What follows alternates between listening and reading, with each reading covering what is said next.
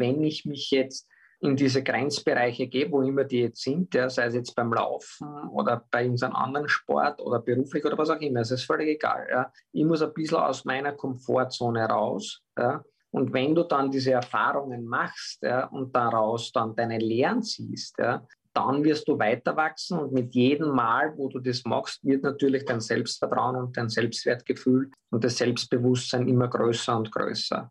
Also ich glaube, das ist eine ganz wichtige Message. Es gibt keinen Menschen auf der Welt, der irgendwie auf die Welt gekommen ist mit all diesen Gaben.